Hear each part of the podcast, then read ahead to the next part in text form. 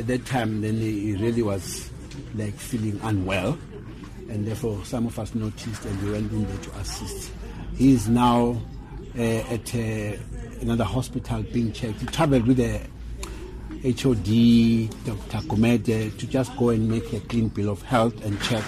So as, I, as he was leaving, he was still like, no, I'm fine. I want to just go home rested. No, no, you don't go home rest. Let's go via just the hospital just to make sure and everything is attended to. So he is in that uh, uh, institution now with the HOD, and uh, we will really be receiving the news of. Uh, uh, what has then happened, but already when he, he went into the car, he was walking, and uh, it's just an oversight. We really didn't notice that he needed some water to rehydrate himself through that. And that's the thing that we talked about as he was walking out now.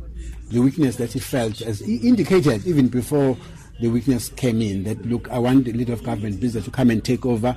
Uh, I'm now feeling a bit weak. So that part he mentioned, that's what we confirmed. Was uh, right through he has been talking to us and say, look, it was an oversight really not to have a glass of water next to me. Maybe the weakness would not have really been the issue. Yeah. Did he live in an Uh, we're- we're not or taking questions, official, uh, uh, official uh,